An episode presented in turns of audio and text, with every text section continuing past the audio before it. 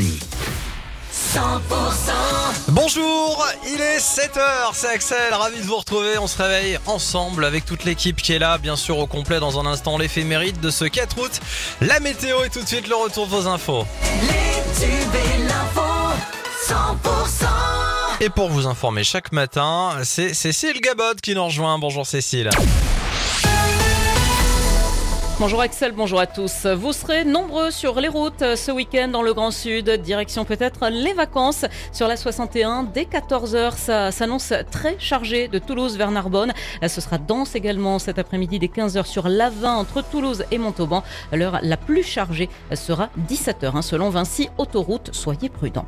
Un livreur violemment agressé en Ariège. Mercredi, tôt le matin à Pamiers, l'homme a été agressé près de la gare par deux individus cagoulés et habillés de noir. La victime a été frappée à coups de bâton et les malfaiteurs sont repartis avec son véhicule. Très choqué, l'homme a été hospitalisé brièvement. Une enquête a été ouverte.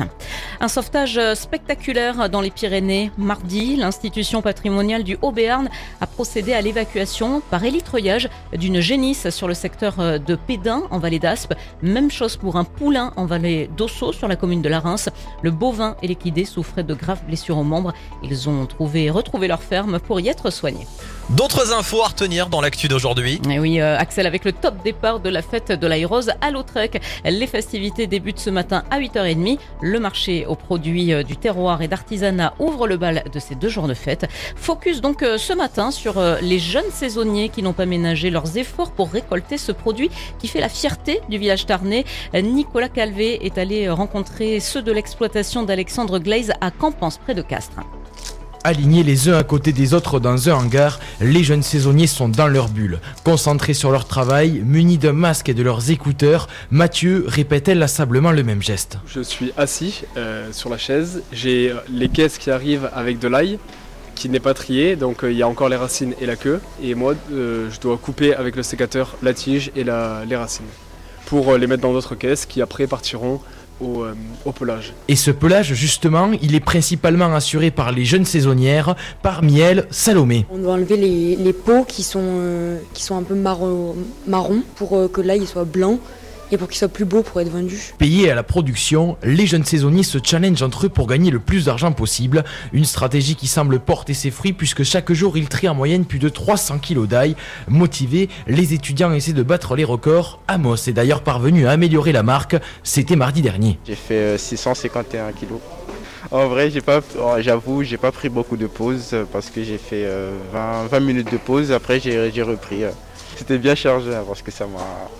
Franchement, le- j'étais fatigué. Le lycéen du Sidobre espère bien conserver sa couronne. Ses camarades ont encore quelques semaines pour le détrôner. Voilà pour ce reportage signé Nicolas Calvé. La fête de l'Aérose à Lautrec, en tout cas, ça démarre aujourd'hui. En rugby, Fabien Galtier a annoncé son 15 de France pour le premier match de préparation à la Coupe du Monde. Le match, c'est demain face à l'Écosse à 16h15. Aucun joueur du Stade toulousain n'est présent. À noter la titularisation du jeune palois Emilien Gaëton, meilleur marqueur la saison dernière en top 14. Un Tarn-et-Garonnais en finale de l'émission Ninja Warrior sur TF1 ce soir. Tom Falgueras, tatoueur à Valence d'Agen, s'est qualifié la semaine dernière. La finale, c'est ce soir. Le gagnant remportera 60 000 euros. Dans le reste de l'actu, Cécile. Des vols retardés, certains contraints de décoller sans bagages en soute. Une panne inédite de plus de 12 heures a semé la pagaille hier à l'aéroport de Paris-Orly en pleine période de pointe estivale. Cette panne d'origine informatique a affecté plus de 10 000 passagers et 40 vols. Le policier qui a reconnu hier un tir de LBD le soir où le jeune Eddy a été euh, gravement blessé lors des émeutes à Marseille restera en détention provisoire. La chambre de l'instruction de la cour d'appel d'Aix-en-Provence a rejeté sa demande de remise en liberté hier. Les Alliance et UNSA Police ont dénoncé l'insécurité juridique pesant sur les policiers. L'actualité continue. Prochain rendez-vous sur 100%, c'est tout à l'heure à 7h30.